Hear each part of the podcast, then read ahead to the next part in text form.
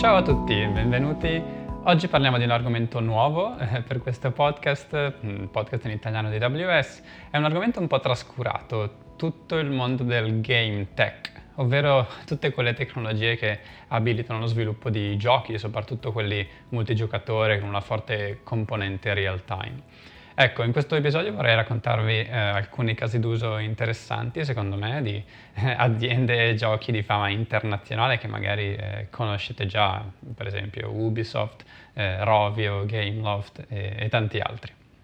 Per darvi un'idea di come sta andando questo settore, eh, diciamo che più del 90% delle grandi aziende produttrici di giochi nel mondo stanno usando AWS oggi, quindi è un settore eh, particolarmente interessante per il mondo del cloud. Aziende del tipo Activision, Blizzard, Supercell, Capcom, eh, Bethesda, Square Enix, Gameloft, eh, Warner Brothers e Ubisoft, quindi penso che vi siano capitate sotto mano eh, negli ultimi vent'anni. Eh, magari conoscete più i giochi eh, rispetto a, al nome dei, dei, produttori. Pensate a Clash of Clans di Supercell o Call of Duty di Activision, eh, Borderlands di eh, Gearbox Software o addirittura Lego Legacy, eh, Heroes Unboxed di Gameloft oppure Angry Birds, chi non ha giocato a Angry Birds eh, di Rovio o Assassin's Creed di eh, Ubisoft. Insomma, i giochi non mancano e tutti questi giochi hanno utilizzato in un modo o nell'altro eh, il cloud di Amazon Web Services, vi voglio raccontare un po' come, ma anche come ci sono arrivate. Perché se ci pensate fino a 15-20 anni fa i giochi erano prevalentemente offline, no? tutto girava eh, sul vostro dispositivo o che fosse una console o un computer o addirittura il browser, eh, però magari era comunque localizzato, cioè solo, nel, solo nel, nel, vostro laptop. I primi esperimenti di esperienze multiplayer risalgono più o meno ai primi anni 2000, almeno io ai tempi vent'anni fa mi ricordo che iniziavano a, a, comparire i primi giochi in cui c'era una componente un po' più social, un po' più multiplayer anche nei giochi più tradizionali, mi immagino un, un Final Fantasy per esempio. Ovviamente c'erano mh, problemi dovuti a, parliamo dei primi anni 2000, quindi alla poca disponibilità di connessioni veloci o eh, ai tempi non esisteva nemmeno AWS, quindi il cloud AWS esiste dal 2006 e quindi se pensate totale assenza di servizi cloud facili da utilizzare, quindi tutto avveniva eh, o con Ehm, sistemi on-premises, data center fatti in casa e comunque non c'era l'automazione, tutta l'idea del mondo DevOps che si è evoluta negli ultimi vent'anni. Anche a livello architetturale c'è stata un'evoluzione abbastanza netta eh, rispetto alle architetture tradizionali. Fondamentalmente c'erano due eh, architetture tradizionali prima che si arrivasse al mondo del server centralizzato che è disponibile oggi, che utilizzano quasi tutti. Si, si utilizzava l'architettura del listen server, scritto listen, come ascoltare, eh, fondamentalmente aveva tanti client, eh, uno di questi client faceva anche da server. Eh, ovviamente questa architettura è ancora usata, non è che sia sparita del tutto, però se ci pensate, se avete 5 giocatori che devono collaborare o competere, e uno di questi cinque giocatori fa anche da server, come potete immaginare è un po' asimmetrico, nel senso che uno di questi giocatori avrà una latenza praticamente nulla in locale e gli altri invece dovranno connettersi magari passando attraverso reti e VPN e proxy, comunque ha le sue sfide. Eh, l'altra modalità molto utilizzata era anche quella del peer-to-peer, in cui in realtà non c'è un server centralizzato, ma tutti i client, tutti i giocatori vanno a inviare i dati a tutti gli altri, quindi comunque devono girare eh, tantissimi dati, anche qui avete problemi di proxy, di, di, VPN, di porte che non sono aperte magari dagli internet service provider. Insomma, queste due architetture un po' più tradizionali avevano ovviamente dei vantaggi, per esempio non devi avere un server centralizzato dedicato che comunque di solito ha un costo orario e che comunque ti costringe ad avere un componente client side e un componente server side completamente distinti. E però avevano anche un sacco di, di sfide ed è per questo che negli ultimi anni, soprattutto grazie a questo grande focus sul mondo dei giochi multiplayer e con una grossa componente in tempo reale, si è passati ad utilizzare il concetto di server dedicato centralizzato, quindi tutti i giocatori vanno a parlare con un server dedicato. Anche il mondo del web, se ci pensate, i siti web, i servizi, le applicazioni, software as a service, tutto è un po' andato in quella direzione, fai un'applicazione multi-tenant, eh, tutti gli utenti o i client si vanno a connettere a quel server dedicato centrale. Ovviamente ci sono comunque delle nuove sfide da risolvere in questo contesto. Eh, se ci pensate, se eravate un team di sviluppo di giochi eh, single player o multiplayer vent'anni fa, il, la maggior parte del vostro focus era sull'implementazione del rendering locale, dell'esperienza di gioco sul dispositivo. In un certo senso il focus di questi team negli ultimi vent'anni si è un po' riequilibrato, perché non è più importante solo l'esperienza di gioco sul dispositivo, ma c'è tutta la componente di interazione, magari vuoi poter cambiare dispositivo, giocare sul tuo iPhone, poi sul tuo iPad, poi passare al computer e avere questa stessa esperienza di gioco cross device. Eh, ma il tema importante secondo me è quello della scalabilità, della resilienza, delle performance anche di rete eh, di questo tipo di giochi. Proviamo magari a, analizzare eh, la faccenda da un punto di vista prettamente tecnico. In pratica ci sono due grosse aree eh, tecnologicamente parlando che abilitano questo tipo di giochi online o comunque multiplayer. Eh, magari una componente offline rimane, è possibilissimo aprire il gioco, guardare so, le tue statistiche o i tuoi progressi, modificare eh, le impostazioni locali del, dell'applicazione sul dispositivo, però magari non è possibile in una modalità completamente offline procedere nelle missioni o fare sfide o collaborare con altri giocatori. Diciamo che le due macro aree che invece vanno a comporre eh, la parte di servizio eh, online sono in primo luogo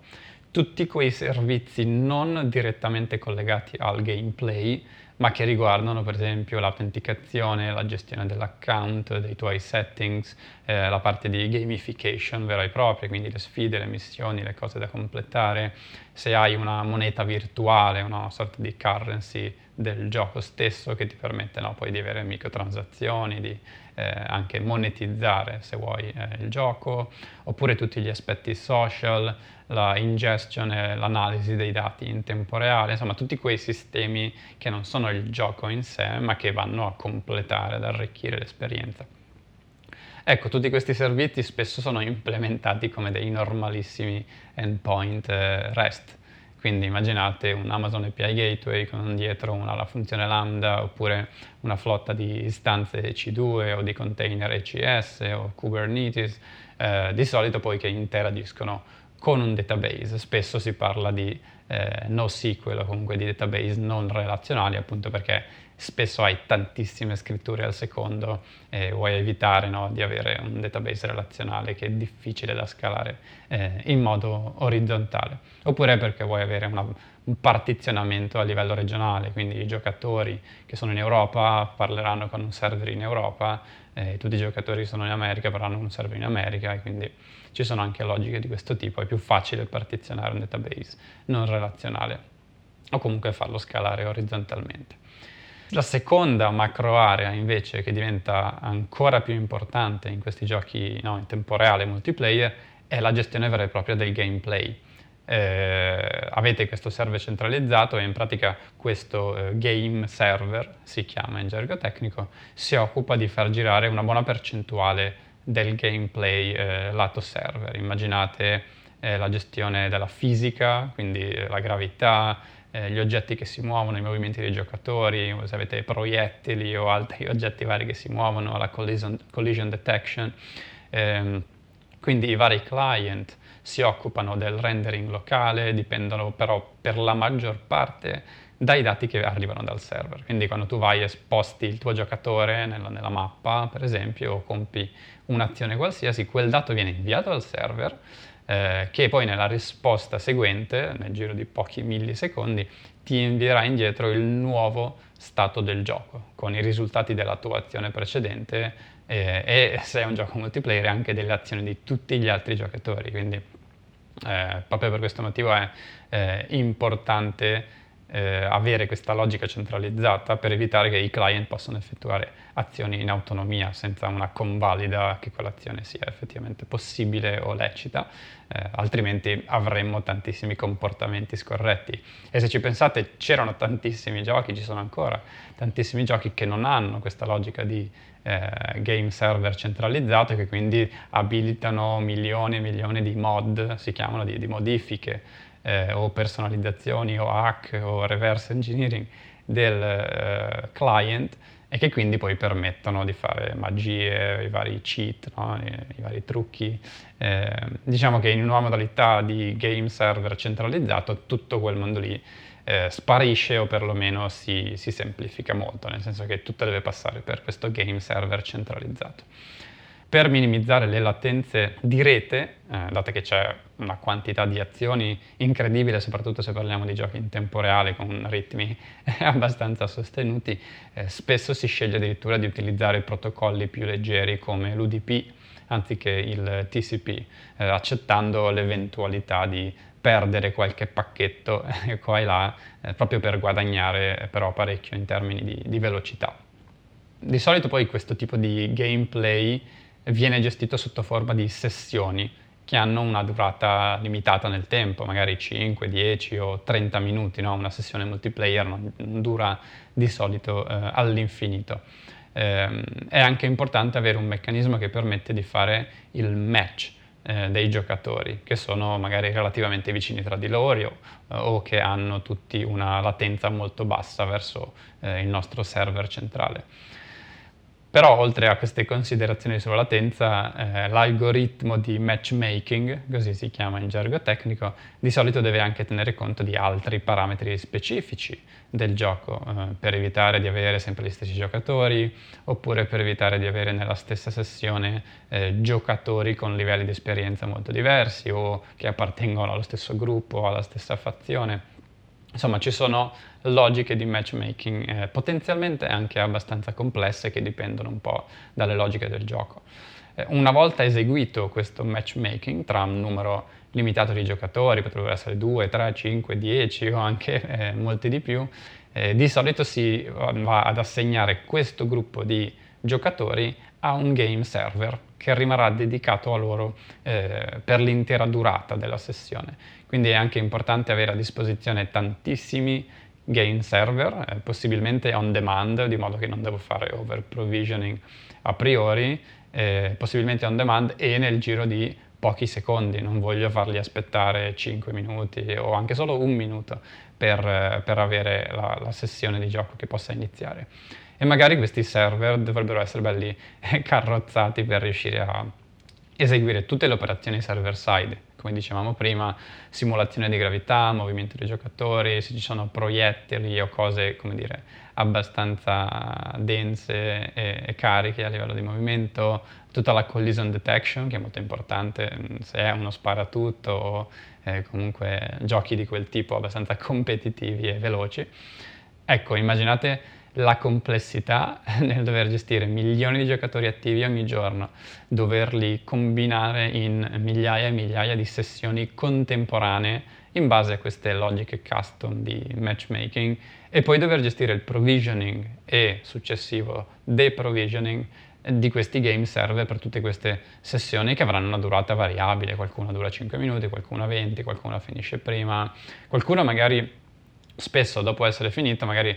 come game designer, voi vorreste poter proporre ai giocatori di ripetere una nuova sessione con, con gli stessi giocatori, che siano sfidanti o eh, collaboratori. Quindi deve essere anche possibile poter prolungare l'allocazione sul nostro game server o addirittura migrare la nuova sessione con gli stessi giocatori su un nuovo server dedicato, però senza costringerli ad aspettare troppo tempo. Parliamo davvero di pochi secondi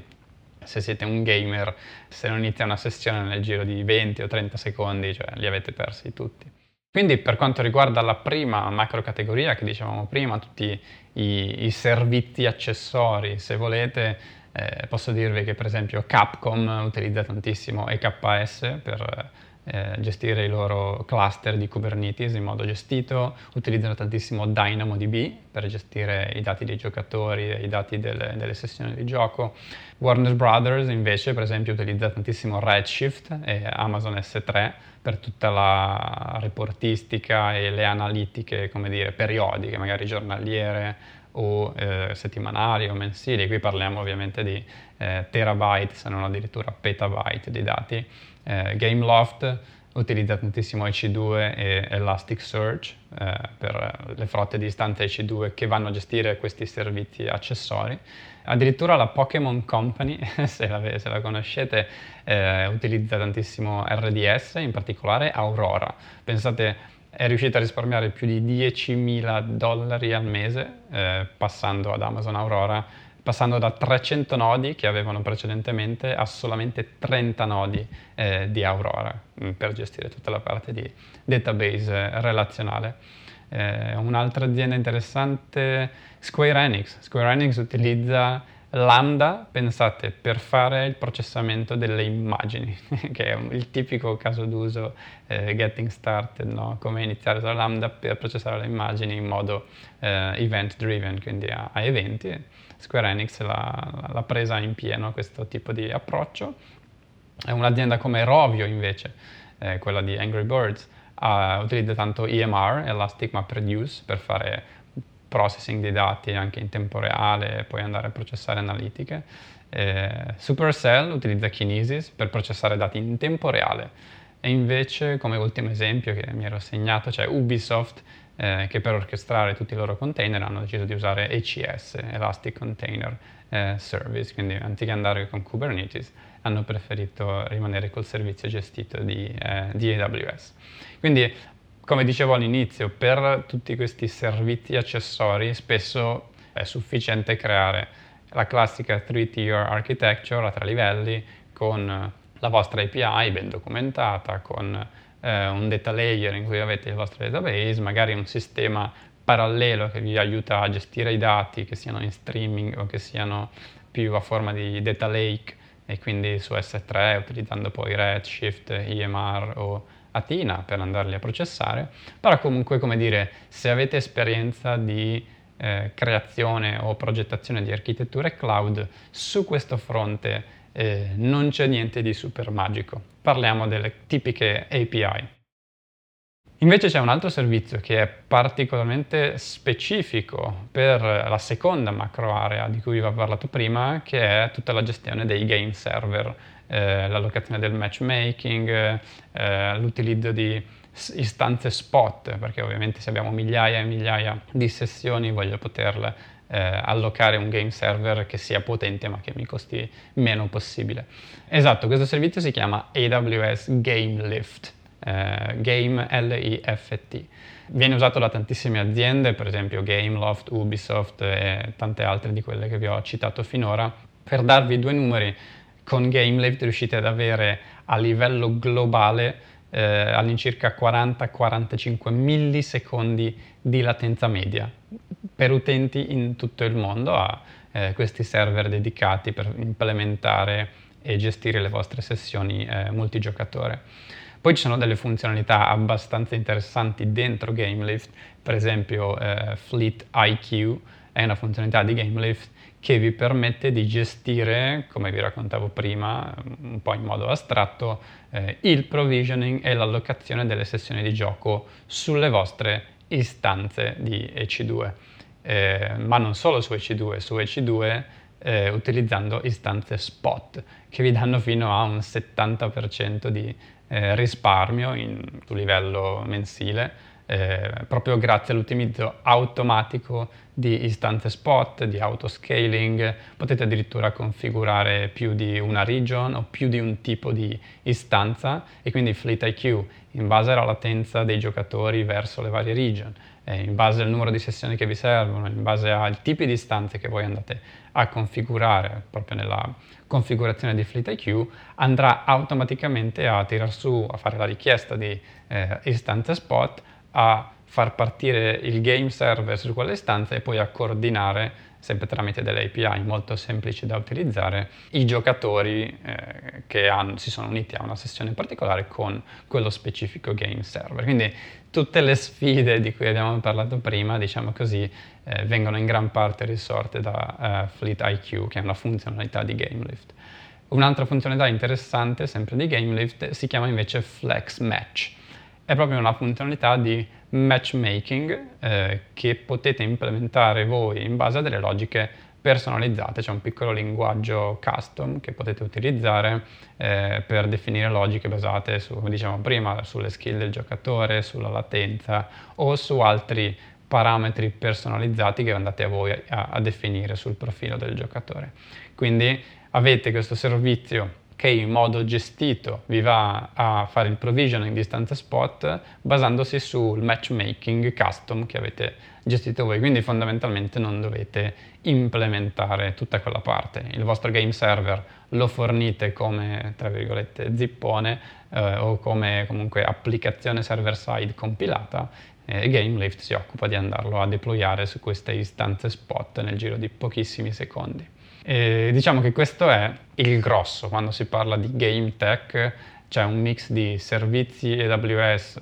eh, particolarmente utili per tutta la gestione di API RESTful e GameLift che si occupa della parte di game server centralizzato. Eh, poi ovviamente ci sono eh, altri servizi e altre iniziative all'interno di Amazon e di Amazon Web Services. Per esempio eh, Amazon eh, AWS Wavelength è un servizio che permetterà a aziende, internet service provider, ma anche a, ad aziende che pubblicano e creano giochi, di andare a inserire le loro risorse computazionali direttamente all'interno delle reti 5G. Eh, quindi, per esempio, se create giochi che vengono per la maggior parte utilizzati da dispositivi mobile, magari eh, pensate, come dicevamo prima, alla Pokémon Company, se giocate a quel gioco lì probabilmente state girando in giro per la città o in giro per il paese, quindi è molto probabile che utilizziate una rete 5G eh, e, oppure che comunque non siate in casa con il vostro wifi personale o aziendale eh, quindi comunque la possibilità di avere queste risorse computazionali, eventualmente anche i vostri game server direttamente dentro la rete 5G, senza dover arrivare fino ai data center di AWS, può eh, ridurre in modo considerevole la latenza, magari da 40-45 millisecondi a 10 eh, millisecondi. Questo per giochi in tempo reale è, è un sogno, eh, diciamo così.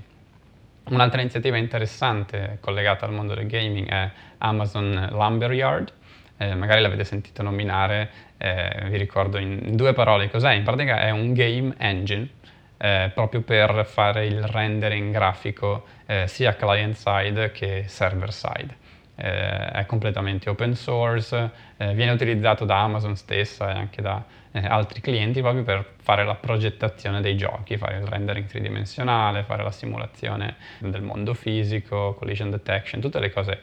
che dicevamo prima. Eh, un'altra iniziativa interessante, però non di AWS ma di Amazon, è, è stata lanciata da pochissimi giorni, tra l'altro si chiama Amazon Luna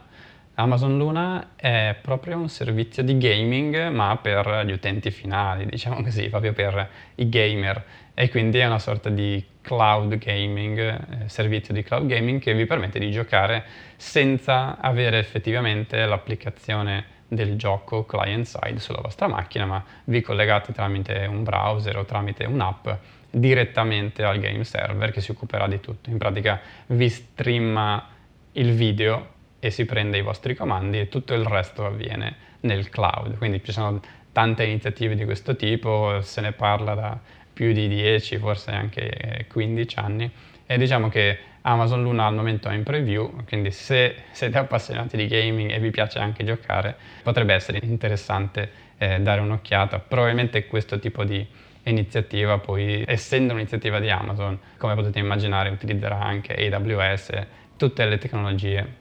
eh, di cui vi ho parlato eh, in questo episodio. Ragazzi, spero che sia stato interessante, siamo arrivati in fondo anche a questo episodio, spero che abbiate imparato qualcosa in più, magari siete un cloud architect o un ingegnere informatico e non vi eravate mai chiesti nella pratica effettivamente come funzionano questo tipo di giochi eh, multiplayer. Spero abbiate imparato qualcosa, se vi è piaciuto fatemi avere il vostro feedback. Eh, io sono Alex Casalboni, eh, ci trovate su Twitter, su Slack, su LinkedIn e, e noi ci sentiamo al prossimo episodio. Ciao!